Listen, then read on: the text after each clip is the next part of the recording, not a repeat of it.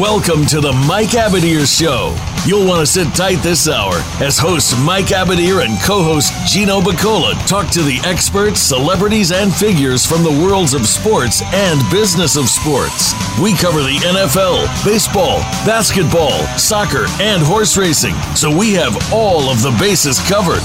Now, we just need your participation. Here is your host, Mike Abadir. Oh, Gino Buccola here, the co-host on the Mike Abadir Show, and uh, next to me, like always, the main man, Mike Abadir. It was one year ago today, exactly March the 11th, when uh, Rudy Gobert was found to have COVID for the Utah Jazz. That game got stopped. I believe the next day, uh, there were, I think, one game in the NCAA tournament that decided to play in their conference tournament, and then everything else got shut down. Racetracks got shut down. Um, leagues were shut down. It, it, it, was unlike anything we have ever seen in in this country. Uh, we've had times where we were at war and maybe uh, sports were shut down for a little while. There have been times where um, there were you know big terrorist events where sports were shut down for a, a few days. But for what we do here in, in, covering sports, it was a year in 2000 you know 20 into 21 uh, now a full calendar year of since we've really been hit by this pandemic that we will never forget.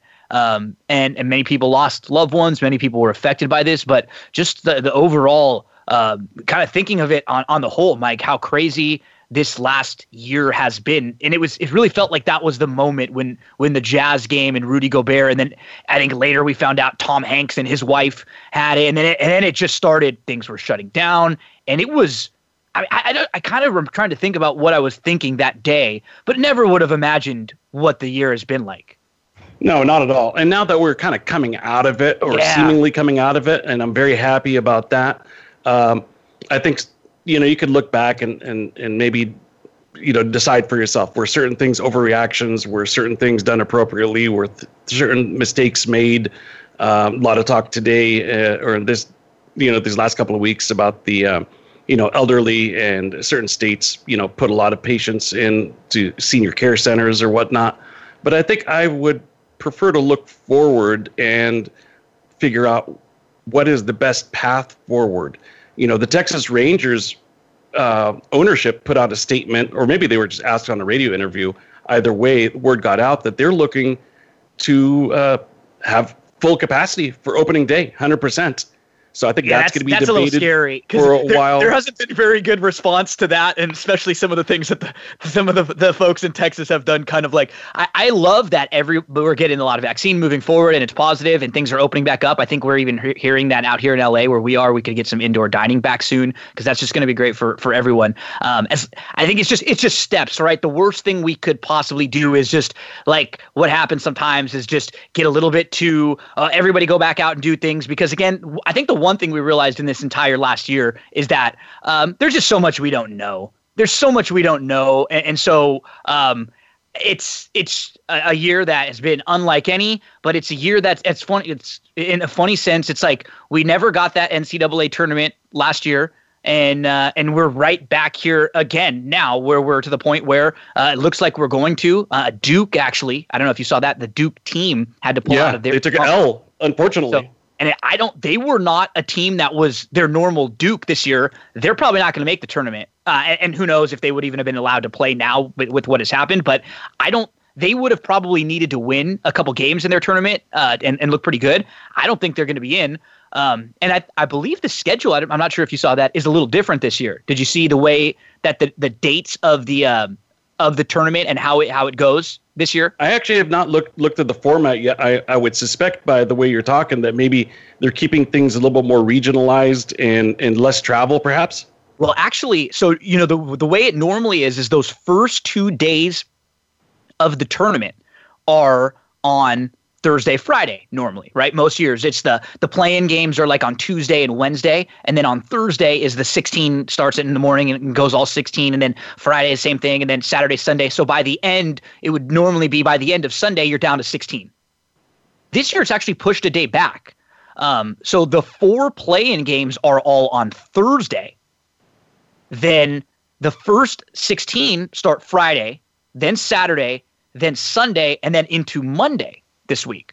So um, it just is a little bit different. It just most people normally like I would be getting set up on Thursday morning with my mimosa, you know, all day. But there won't be the all day games. There will be four games throughout the day on Thursday. So uh, just a little bit of a different schedule, and we'll be playing games into Monday. I think what it does is it just sort of eliminates the Tuesday Wednesday. That eliminates an extra day by playing from Thursday to Monday, and I, I think it just makes it a little bit easier. So I think they're just trying to cut down a couple days here and there uh, for all of this to make it just as, as compact as possible. But um, slightly different schedule because it's been that sort that same format for quite a while. Yeah, and, and I think you kind of hit it when you said, you know, there's a lot that's still unknown. And here's the thing, Gino. I think once cooler heads prevail and there's less politicking involved, I think everybody could kind of agree that there's evidence for both sides of the coin. And what I mean by that is you could look at states, there's certain states, by the way, that never shut down, or states like Florida, which didn't have mask mandates and have been open for a long time, and their numbers are actually better than California. See, I get a little nervous with this stuff because, like, the numbers and stuff with Florida, you know, like there's the story about the woman who was in charge of the numbers and has literally been telling how she was like blackballed and her family got their house got raided because she was trying to get made to fudge the numbers. So, all well, I know who knows that, who knows about the veracity of that, and, yeah, and if, even if one person it happened to one person, how much? Now, then I'm happy. And there were 500,000 people that last year died because of this virus that came in in some way, shape, or form. So that's the thing that bothers me the most, and, and more so than the numbers and this or that is that too many people died last year. yeah, but my point is isn't isn't that my point is that there's evidence for go- going about it both ways, right? Because look, let's face it, majority of those numbers were in senior living centers, vast majority.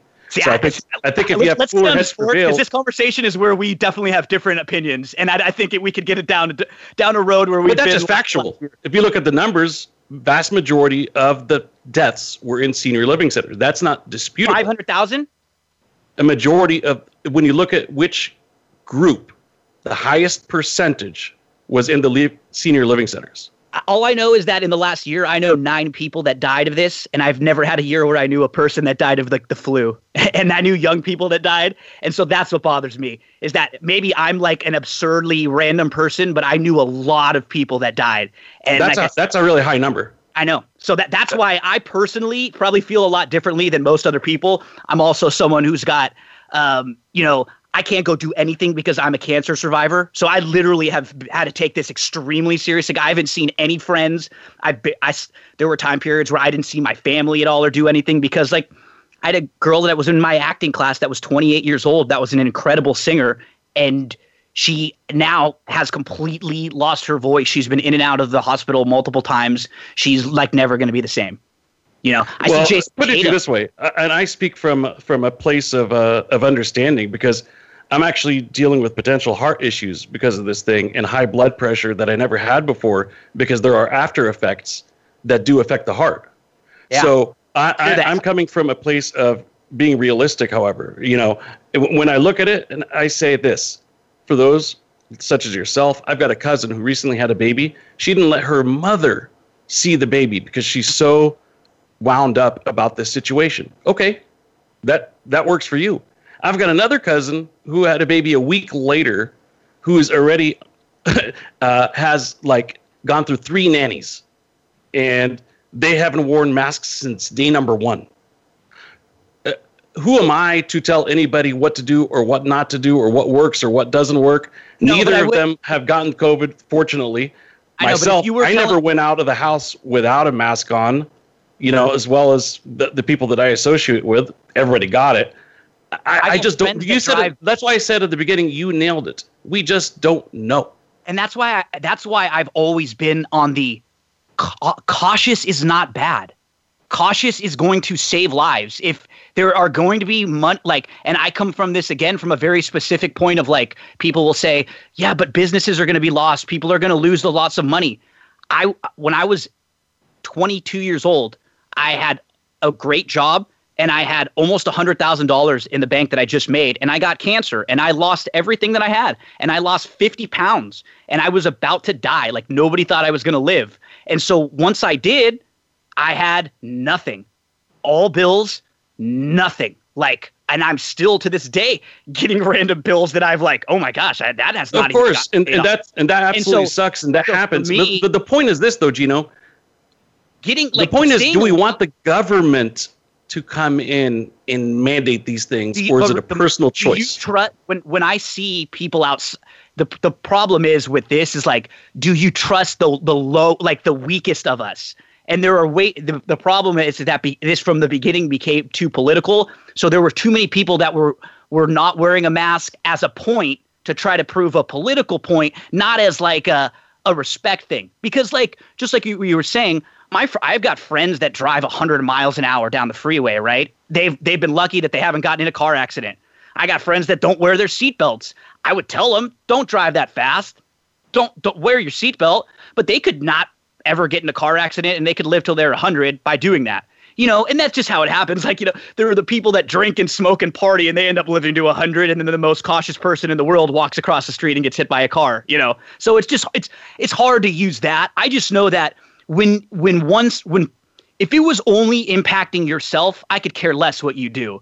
Once you step out of the house, though, and you could infect somebody else, that's where I had a problem all along with this. That's why I could care less about you you know, like what you what you do on your own if the you don't want the government to come in and tell you what to do that's fine but but when it's impacting other people that's when we had to police it a little bit there there had to be like be, people being told what not to do because if they didn't there would have been more people that died than, than the 500,000 i mean no doubt about it. Like no it, you got to wonder been, though. I, you got to wonder if if it wasn't made political and it was just given as a choice and everybody said hey and there was never a hint of politics involved, who knows? Maybe even more people would have worn a mask just out of so, safety. So does that mean you trust people if people are that stubborn to to just want to not do something to prove a point, even if they know it might have been better for them? You know what I mean? Like based on what I saw last year, yeah, I, I do think that, and I think a large large part of that is because there was a lot of misinformation coming to prove the other side politically, and it caused for a lot of distrust both ways like I said, moving forward, however, the, the thing is, we're going to see situations like the Texas Rangers potentially filling at capacity. I love that there are going to be fans this year. I, I love, love that. Fans. I think there should be. It's the outdoor game, very safe. I would still say, at least for the first month or two, let's let the vaccine do its thing all the way through June or July, and and then determine what percentage of capacity. For now, I would say go every other row. In other words, half full stadium, perhaps something along those lines. Limit concessions uh, in, in, in, a, in an intelligent way, whether it be by you know uh, using an app and having food delivered, beers delivered to your seat, or I don't know. There are probably smarter ideas. Do you know? You know what I mean? But like, I, I, I think that there should be fans. It's an outdoor game. Absolutely. I think it's I safe agree. to do so. I'd say, you know, require a mask in your stadium. Now, if somebody says, well, that's hypocritical, why the requirement? Well, because it's not the government, right? Yeah. There's a private entity. Any They're allowed company, to do what they want to do to keep their patrons safe. Mm-hmm. And if I owned the team, that's how I would handle it. Sorry, 100%. you can't come in unless you wear this mask. We're yep. going to social distance and then reevaluate two weeks, June. a month. I mean, people yeah. are getting this vaccine now by the like the numbers are like everyone's. It seems like there's a very good positive, and like anything, there's going to be negatives, and there's going to be people that don't want to get it and are going to wait, or that just don't feel like they want to. Whatever you want to do in that sense, but there are so many people getting it now and the overwhelming response in all, even the different versions have all been very good that we are we are seeing the numbers curtail to where the point in two, three months. You know what I mean? Like they're talking about hopefully the Lakers having play like you know fans in the stand in the stadium for the playoffs which would be in May. That would be awesome. We would I would never thought that would have happened, but seeing how many people are getting the vaccine, how quickly it's been moving, how it's moving down, like I'm I'm almost to the point where I think I can get it now. Um, the only reason why I haven't is just based on my work. I don't do it. I don't go out, so I don't need it as much as the people who are, um, you know, more in jobs that are a little bit more important. I think I should be. I'm. I should be on the next coming up list because of my uh, like previous issues and stuff. So that'll be awesome. You know, uh, our buddy Andrew Champagne, he works at a college um, and uh, he was able to get it. He's getting his second dose coming up next week. My sister, who does some stuff at USC, she's able to get, she just got her uh, her first one. She's coming up soon. My aunt and uncle, they both got theirs. My grandma got, so I mean, that's, that's awesome. Like, I, lo- and then hopefully in a few months, this will all just be something that we think of as a bad dream and and we'll be able to have learned moving forward where did we go wrong? What could we have done different? Like I, like I don't I don't think everything was done right.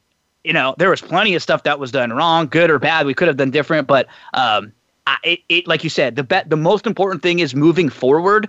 It doesn't look like this is something that's coming back right now that people are the the everything we've heard about the vaccine I, I haven't heard anyone say anything more than you know, maybe a little sore after the first one. The second one, maybe a little sick or something for a day or two. And and, and some people said they felt pretty sick, but you do get that with well, flu there, shots there were, There were a few anaphylactic reactions where people actually died uh, for whatever reason from the vaccine, but those numbers are very low. Yeah, yeah, very, yeah, yeah. Very low. Yeah, yeah. I, I, mean, I haven't heard like overwhelming. It's been every, and maybe, uh, maybe, maybe some of you heard differently. But I haven't heard anything. Every everyone that I personally know, and that those are, I think, what has made this um, thing, and you know, we'll we'll get into sports. That we have two minutes to the next segment, and we'll we'll definitely transition in because we have a lot to talk about uh, after. But this has been such a, a, a, a, important year in like the history of this country and the world. We got to we got to talk about a lot of this, and uh, um, I, I I think what's made this difficult is just what we were talking about before is like a lot of how people I think responded to this early on was what was personal to you.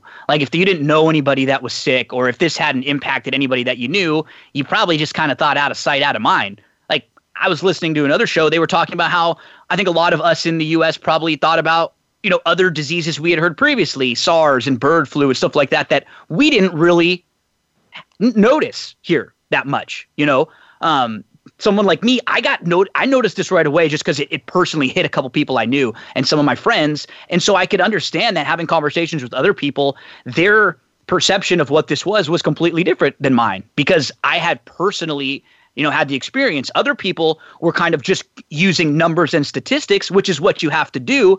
For me, what what was always um, a little hollow was that like some of those numbers were like three of my friends you know. Yeah, and, and that's what I, I think I'm one of those people that's um, where it, what has happened to me or to those around me. My favorite all-time priest, who's uh, uh, one of my best friends, is uncles.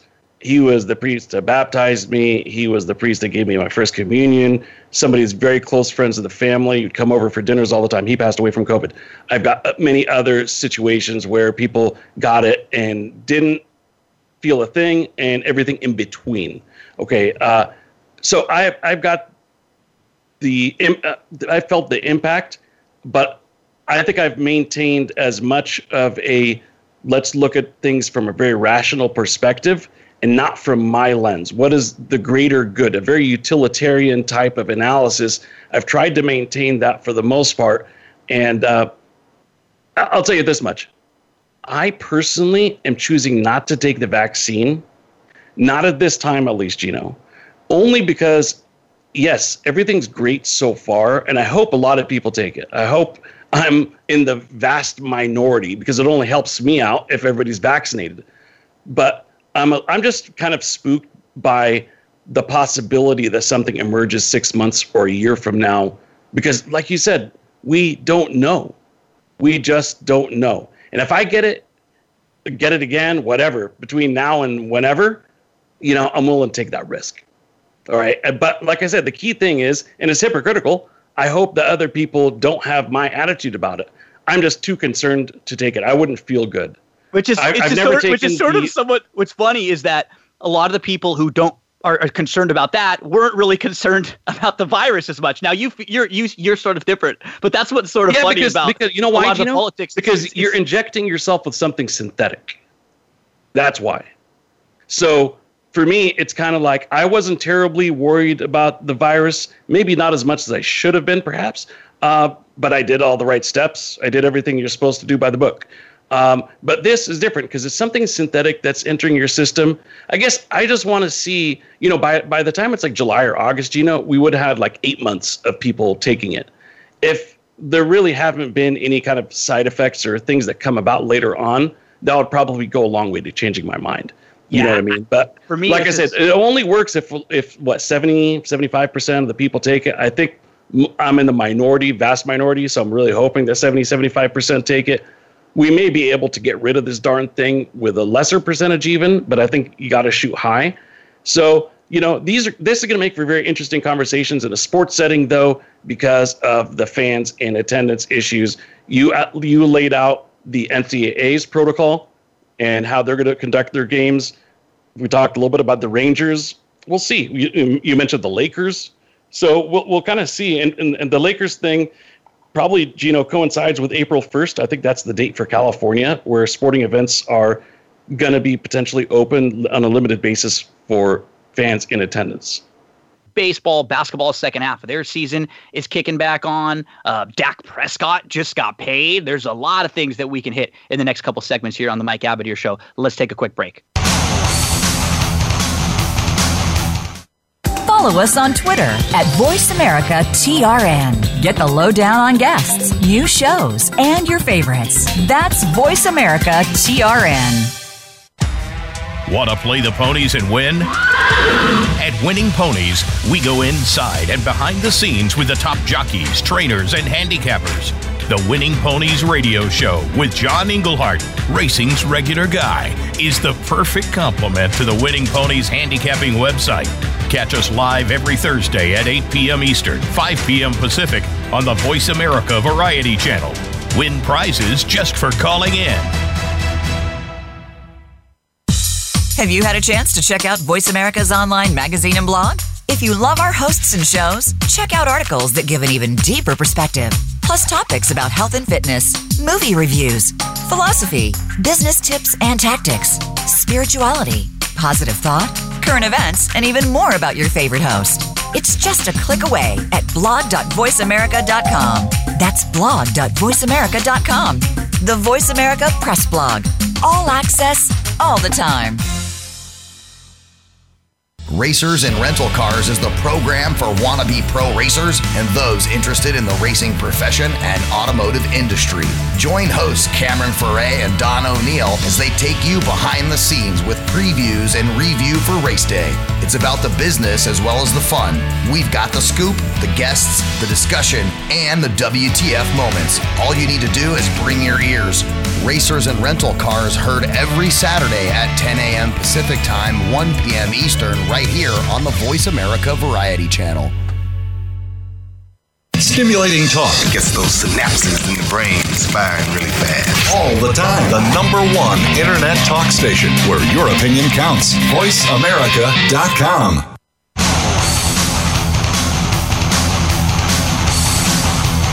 This is the Mike Abadir Show. If you want to call in today, we can be reached at 1 866 472 5788.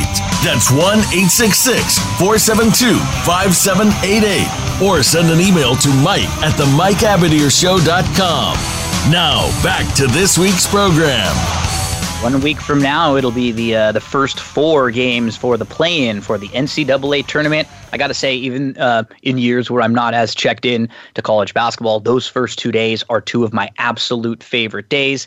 Um, you and I love the first uh, first round of the baseball playoffs for similar type reasons. I love when when a sport gets to have their day with games all day long. That's sort of what we get like every football Sunday. And then why football is so cool because like Sunday just feels like football day. Uh, it's great when uh, when we get to get those all day long sporting events and, and March Madness is awesome. Uh, it was already, absolutely is. Already you know what else is awesome? You know though is typically the first Saturday in May. There's almost always a great basketball playoff game, NBA playoff game. For whatever reason, we've ended up with like championship level boxing or maybe MMA always, fights on that day. Always a boxing fight that night. Yeah, yeah. always a big uh, one. Always a big one, and then obviously the Kentucky Derby, and we saw a horse today. I mean, midweek, you, you dip, typically don't see necessarily a potential Kentucky Derby contender, let alone a Kentucky Derby winner at this stage of the game, especially a horse that didn't run as a two-year-old uh, it kind of reminds me a little bit of Maximum Security. Now, Maximum Security did run late in December th- that was only uh, effort as a as a two year old. Uh, but maximum security at Gulfstream similarly, you know, he had won uh, two starter optional claiming races before getting into the Florida Derby. Today there was a horse in an allowance optional claiming race at Gulfstream Park named Prevalence, and this horse seemed to, you know, uh, I think Tyler Gaffalione wanted to let this horse eyeball a couple of the contenders on each side of him before pressing that takeoff button. But what do you think of that effort overall? Because I saw some comments on social media, Gino, that um, went both ways. This horse is a one to nine shot. You know, was supposed to win this race. Uh, was definitely the best horse in this field, six horse field. So only beat five other contenders. But you know, visually, I guess it looked pretty good. It was fine. I didn't it was fine. the times and everything. Was, but what yeah, do you think? it was fine. It was what he needed Yeah. to do. Um, Yeah. The only thing with him is that he has missed. He missed a little bit of training because he was initially uh, planning on running in the Fountain of Youth. Um, so that's why he didn't end up running in the Fountain of Youth. He, I think, he just got a little sick. There was it was something very small, um, not not much at all. I think he just maybe missed a work or two, or just couldn't get out in the mornings uh, and and get into it as much as they would have liked. So he ended up having to run in this in this spot to get a prep because the, the problem with him is he doesn't have any points. So he has to now um, he can't, I don't think he's going to be able to run back in the Florida Derby because keep in mind the Florida Derby would now be back in three weeks. That would be pretty quick for him to have to turn around and step up and face a, a lot tougher. So for him, it'll probably be like the Bluegrass or the Arkansas Derby, which will give him five weeks from this race till then.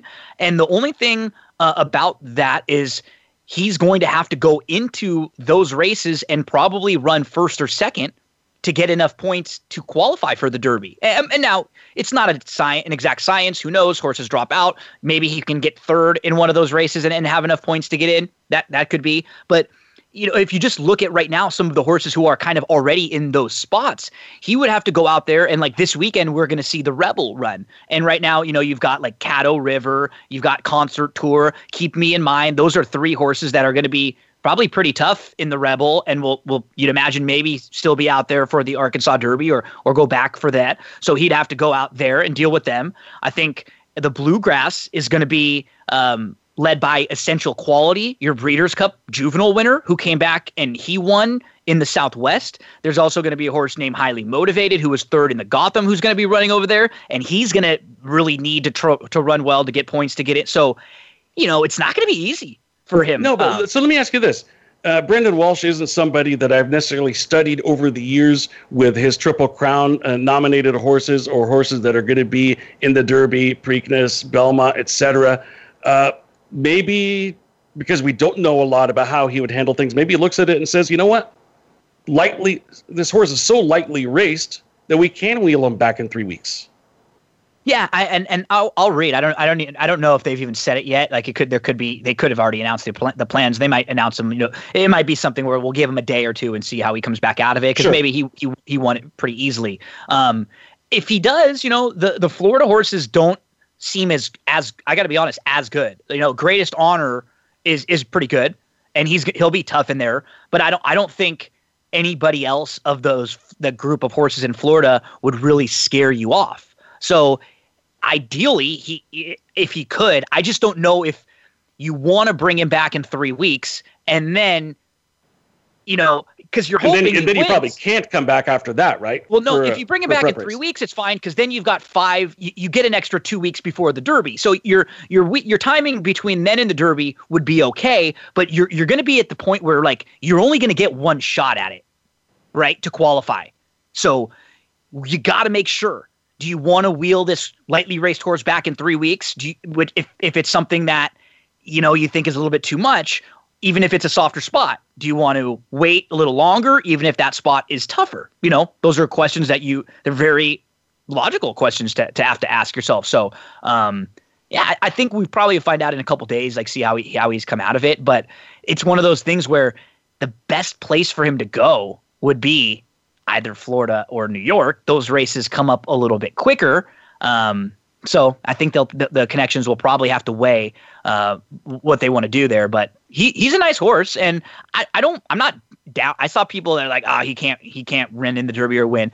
He I'm, I'm like that race wouldn't have talked knocked me off of him because it's what you need from that race. It's just I'm worried about the timing now for him.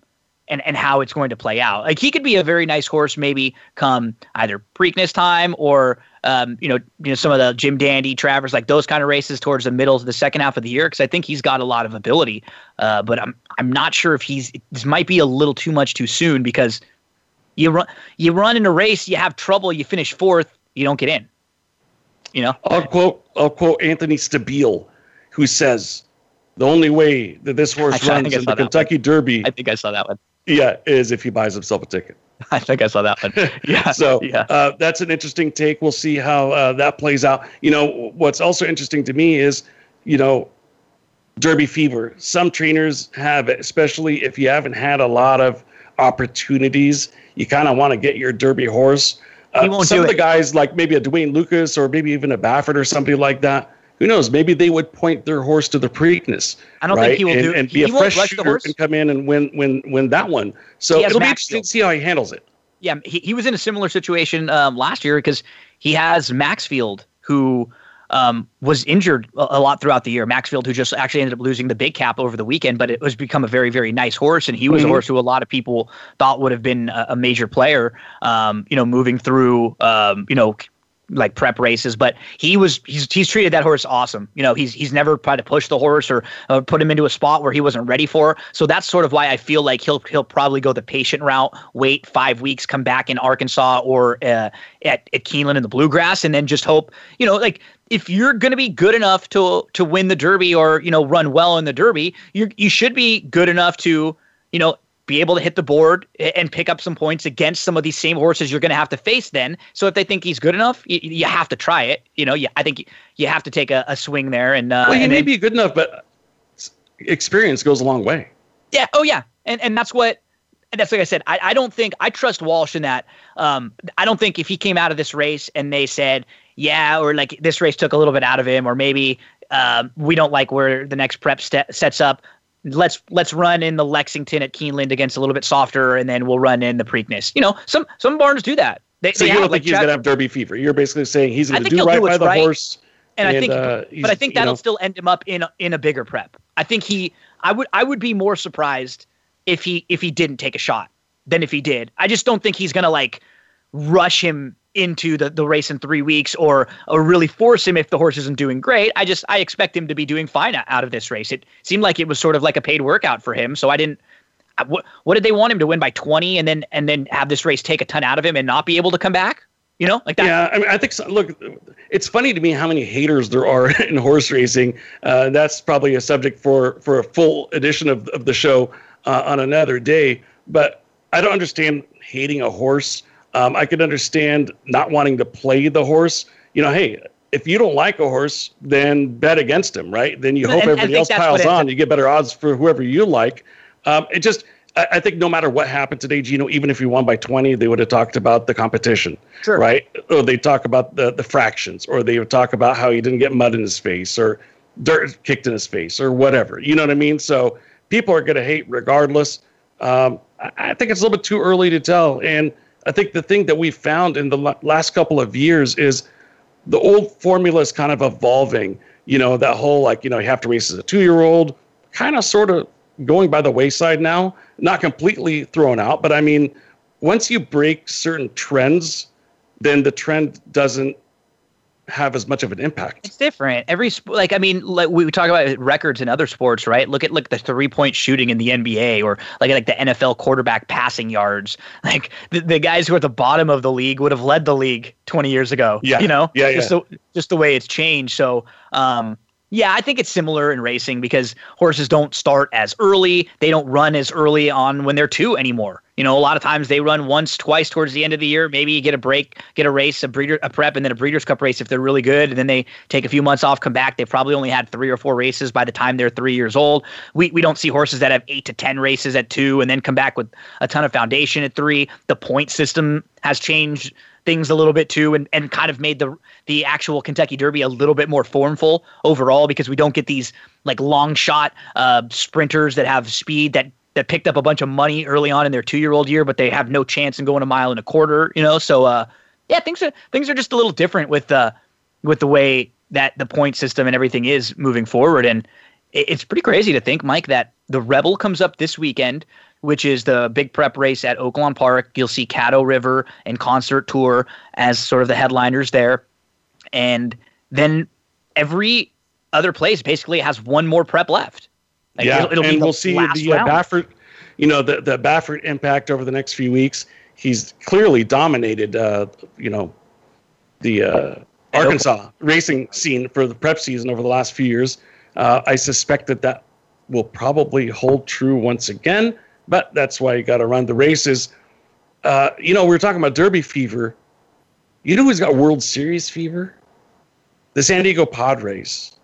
This NL West is looking like it's going to be a slugfest at the top from day number one, Gino. It's going to be fun.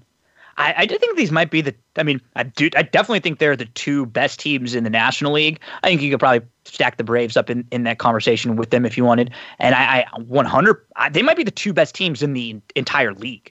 I think so. They, you know, and they're both playing so. in the same division, uh, and they're going to play against each other a ton and there's already a little bit of animosity between them because last year the Padres were starting to come up and, and be a good team and they played each other in the playoffs and Machado was someone who played for the Dodgers and has now gone over there and I don't I don't, I don't think there's like bad blood between them but there's definitely a little a little something right? There's like a little like hey we, we didn't like go we didn't get married but we we definitely dated for like a week or two. We don't hate each other but you know there's still a little saltiness between the two of us sort of sort of like that with Machado and the Dodgers so I'm, I'm excited about it man. I'm looking forward to it uh, I'm loving what I'm seeing from the Dodgers so far early on. Uh, Bauer and Price, you know, adding them to this Dodgers rotation this year. uh, Jimmy Nelson is another guy who people you kind of completely forget about. A guy who who pitched some really really good innings for the Brewers a few years back and was a quality quality starting pitcher. He's the type of guys that the Dodgers sort of hit on because you just take a few swings on players like that who if if they aren't healthy or they don't really contribute doesn't hurt you at all and then they end up hitting with them, you know, guys like Muncy or, or Taylor or, or Kiki through the years. So I'm really excited for baseball season coming up. I'll have a Dodger game, a USC game, uh, Laker game. I think hopefully, hopefully all tomorrow night. If USC wins their basketball game tonight, then I could have uh, all three of those rolling tomorrow night. So that that'll be fun. You were talking about you know uh, the Dodgers and the Padres and maybe a tad bit of animosity, but not super intense. I think that's also been because the Dodgers have been really dominant in the NL West for a long time, and the Padres have kind of been more towards the bottom for a long time. When you don't have the competition, intense competition creates intense rivalries. I'm predicting we're going to see a couple of really, really fun for the fans to watch brawls. Talking about bullpens opening up, charging onto the field, managers and uh, uh, the position coaches and maybe a few haymakers. I'm predicting that we're going to see a really, really intense stepping up of this rivalry, Gino, because these two teams are good and they're competitive, and these both of them feel that they can nab that number one spot this year. The Dodgers are always going to look and say, "Hey, we're what? What is it now, Gino? Eight-time consecutive yeah. division winners. Eight and what have you guys You're done? our little you brother. guys are talking World Series. Get yeah. out of here, right? The Padres are going to be like, "Hey, we've got the best team, and we're going to take you down. Uh, so the Padres are going to come in with some swagger as well, especially for a team that's looking up at a really just a, a dominant ball club over the last decade. So I think that's going to produce some really fun results. Let's take a quick commercial break, Gino, and uh, talk a little bit about not whether these other teams are going to be able to compete with the top two, but where where do what kind of seasons do Arizona, Colorado, and the Giants have and how can they build for the future. Stay with us. We'll be right back after this. Become our friend on Facebook. Post your thoughts about our shows and network on our timeline. Visit facebook.com forward slash voice America. Want to play the ponies and win? At Winning Ponies, we go inside and behind the scenes with the top jockeys, trainers, and handicappers. The Winning Ponies radio show with John Englehart, racing's regular guy, is the perfect complement to the Winning Ponies handicapping website. Catch us live every Thursday at 8 p.m. Eastern, 5 p.m. Pacific on the Voice America Variety Channel. Win prizes just for calling in. Are you finding your frequency? It can be described as that space between failure and success. It's the future of digital media.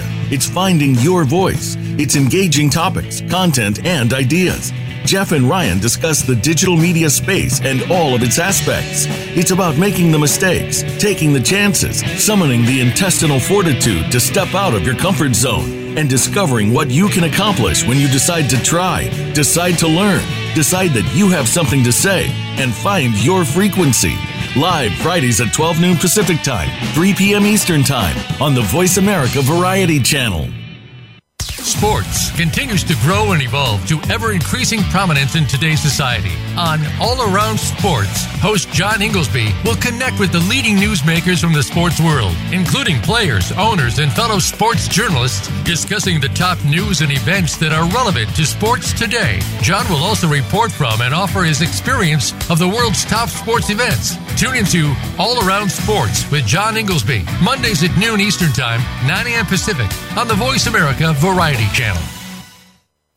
Streaming live, the leader in Internet talk radio, voiceamerica.com.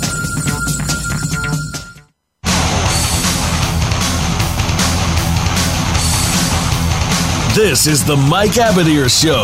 If you want to call in today, we can be reached at 1 866 472 5788. That's 1 866 472 5788. Or send an email to Mike at the MikeAbadirshow.com. Now, back to this week's program closing segment here on the Mike Abadir show. And this is a fun time now in sports too. This is one of those uh, everything got got all, all sort of a cattywampus with the the calendar changing last year. Uh, but right now with March Madness, with uh, baseball getting ready to kick off, with the Kentucky Derby prep races going on, we're getting set for the second half of the NBA season too. So there is a lot happening. Um, I didn't get your your thoughts though. I, I don't know if I saw you post anything about it. Um, what did you think about the the money that Dak Prescott is going to be getting? I believe he has a uh, a 60 plus million dollar signing bonus and this year alone based on the signing bonus and his contract, he will be making $75 million. I, be- I think in like a 16 month span, he ends up making uh, like 105 million or uh, definitely over 100 within uh, a year and a half. So, um, as a guy who bet on himself, you are an agent. I'm always curious when these big contracts come out, when these big deals come out. Give me some of your thoughts as like a on the agent side, the player side, fan side. Like, where do you stand on this? I'm really happy that the Cowboys did the right thing and took care of him because he he went into last season and maybe even the season before on the faith that they were going to take care of him and betting on he, himself. He let it all out, man. Put mm-hmm. it all, all, out on the line.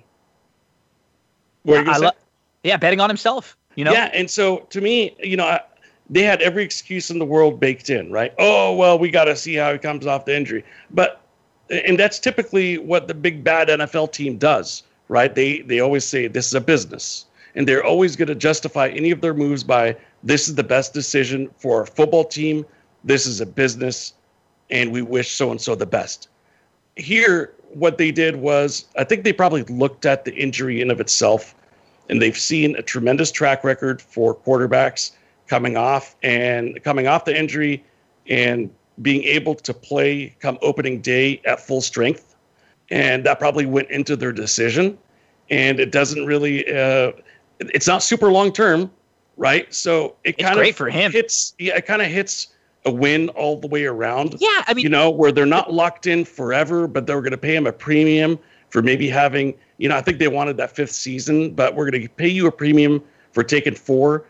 And so, from that perspective, I think it's a win win for everybody. Obviously, for the fans, I mean, they get their quarterback for the next few years. They don't have to worry about, they you know, last uh, year having the, what's his name, the red rifle or whatever. And, and you know, it's funny, Dalton Dalton, they had Ben DiNucci that was starting some games for them too. Dalton got hurt and then he was out. They saw what life was like without him last year. And he so. was on a tear before he got hurt. I know they weren't winning, but that wasn't because of him. No, their defense was terrible. He was setting all sorts of uh, of records, and actually Zeke was was pretty bad. You know, through most of the year, even early on when Dak was really good, Zeke was turning the ball over a lot and was was really hurting them. So they the Cowboys probably have to pay pay end up paying him a little more than they would have if they would have um, just ended up doing this a few years ago and signing him to a long term deal. Um, and they, you know, they probably they probably look back now and go, "Damn, we probably shouldn't have paid Ezekiel Elliott that much, and we probably should have just locked Dak up then." You know, and and and that I think that's probably- I think that's probably the right.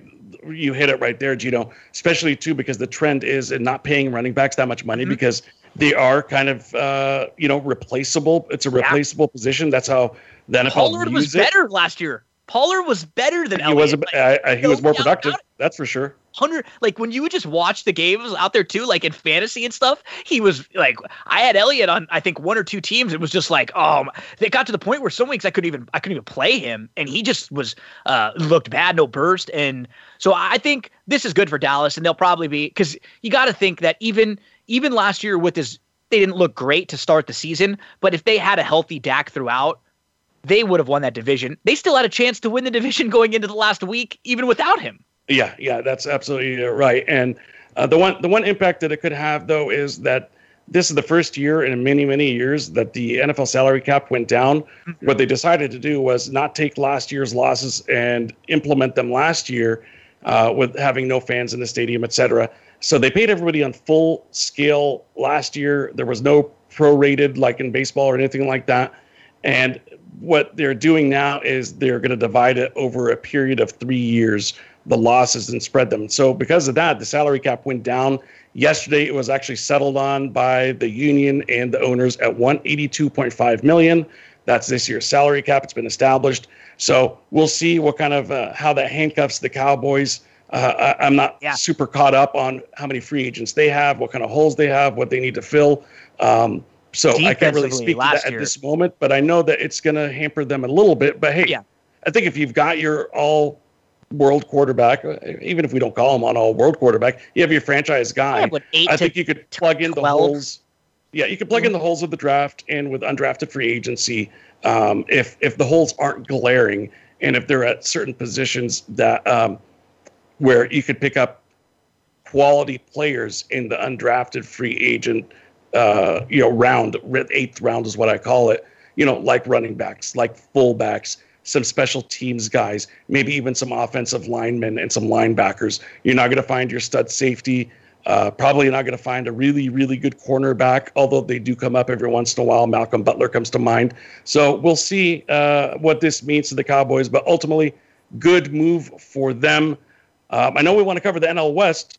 So why don't we start at the bottom and work our way up? Or better yet, let's just start alphabetical order and start with Arizona. Uh, Arizona, to me, is a team that I thought was headed in the right directions two years ago. And even going into last year, I thought that they would play a little bit better. They've kind of gone sideways on me, man. Yeah, they, I agree. It, it feel like they took and and what was interesting was last year they ended up trading off I think Marte right uh To the Marlins, yep. to the Marlins and so he was someone who you sort of thought like w- we looked at them the la- coming into last year as a team that might hopefully be a buyer at the you know at the trade deadline and trying to improve themselves. I I don't really like I look at their team and I don't really know what they do well. You know that The top of the rotation isn't bad. The player that they got back in the Marlins trade, Zac Gallen, he looks like he's got some promise. He's looking like he's going to be their number one this year. Caleb Smith is decent. And then you have Mad Bum. I don't know what you're going to get out of him, but I think he still has a little bit left in the tank because he's a huge guy, right? So it's not like a small, fragile body like a Tim Lincecum who you're going to get five out of him and then done. Um, Mad Bum is kind of probably more like Clayton Kershaw. So I think that their rotation is actually not bad in the I'd top three spots. I'd agree, and that is what I would think is their strength. My Yes. only issue is that's your strength. You're in a ballpark that's a hitter's ballpark. Mm-hmm. You're going to be playing in a division where you're playing against a Padres and a Dodgers lineup over and over, and then some games where you have to go to Colorado. So I don't. That's what worries me about their particular strength is that I don't think their pitching staff is nearly as good as we would say the Dodgers or the Padres. It's just what what is their probably their strength of their team, but it's still probably like an average to like slightly above average staff that is going to be in some trouble based on their ballpark, based on their division, based on having to go even and play whatever six, eight games at at Coors Field too. That just won't be easy for them. Um, so I, I just they just feel like an and like a, an under 500 team to me. And I, I, I'm concerned about some of the teams other than the Padres and Dodgers in this division because they they could get beat up on quite a bit by those two. Colorado would be the next one, and uh, I think they're going to get beat up a little bit too. I think they telegraphed what they're doing once uh, Arenado was no longer in their future plans. Yeah, you know, this was a homegrown guy, arguably their best player, putting up Hall of Fame type numbers. We'll see what he does outside of Coors Field. But I think if I remember correctly, his splits are actually pretty reasonable. So I have every reason in the world to think that he's going to do well in St. Louis. It's probably a good fit for him. Great baseball town. But the Colorado Rockies lineup still has, uh, you know, guys like Ryan McMahon and Trevor Story and Charlie Blackmon. But beyond that, you know, maybe Garrett Hampson, second baseman. He's got a little bit of pop, could steal you a few bases but it's a pretty flat lineup outside of your bigger name guys. It doesn't even look like your normal Rockies lineup. Like you no. normally feel like you, you are going to get um, pretty average to above average offensive players at most positions all the way through, um, and they can kind of try to play into the strengths of their ballpark. But that's not really the case here. Um, Marquez and Kyle Freeland, like they're a they're like an A season from them is is pretty good. Like they they've actually showed they're capable of putting up a really good year, even even at Coors.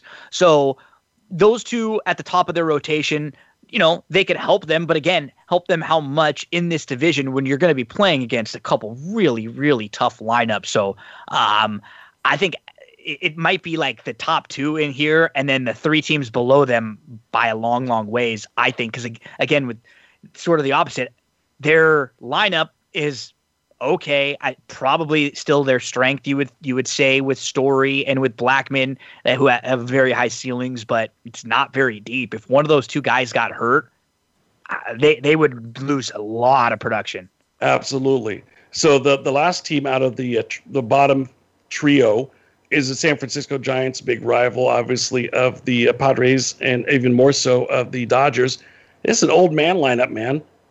I mean, Buster Posey, Brandon Belt, Tommy La Stella, Evan Longoria, Brandon Crawford, Alex Dickerson, even Mike Yastrzemski, who was a rookie and was really good the other uh, two years ago, came back and had a really strong, even better year last year. Excellent year, actually. He's an old. He was an old rookie when he came up. I think he was 26. This has to be the oldest lineup in baseball. And again, do you think what do they do well? Can can win you some games? Probably just not enough to overcome for their their weight. They're like five years beyond their career years. And what they, pitching like Gausman, Cueto, uh, DeSclafani, Aaron Sanchez, and they got Alex Wood at the back of the rotation. Like, what are you going to get out of Cueto anymore? Gausman really? These are guys that are going to give you some innings, but not innings give you any, no dominance. They're like number three, number four starters that they would be. Yeah, inning eaters, no no dominant. You might get something special here and there out of Cueto, yeah. But outside of that, the rest of the guys, they're going to give you some innings and and not give you a lot of, you know, they're not going to leave a lot of games with zero or one on the board.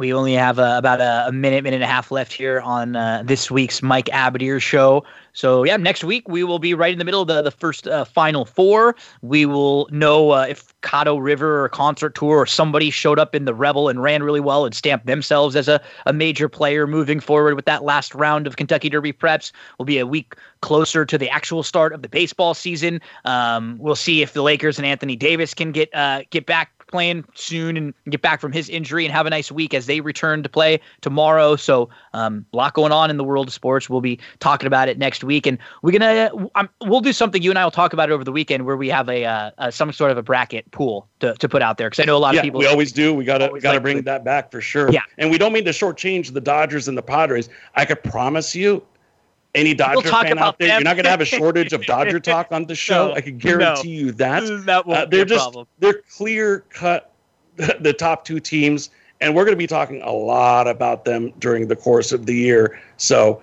uh, believe you me, these are going to be two really fun teams to watch. It's going to be great to duke it out.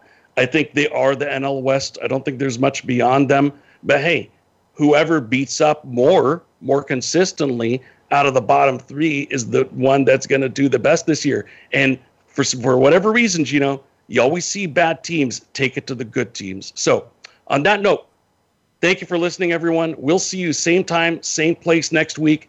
Enjoy your sports weekend, everyone.